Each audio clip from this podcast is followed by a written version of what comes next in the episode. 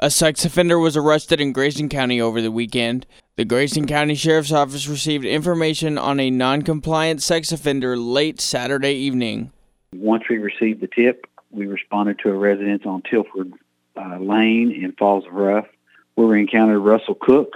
Uh, we confirmed that he was listed as a sex offender. However, he failed to notify probation and parole and the Kentucky State Police of his address change and uh, there was an active warrant for his arrest out of uh, from Louisville Metro Police Department, and he was arrested without incident. Sheriff Norman Chaffins.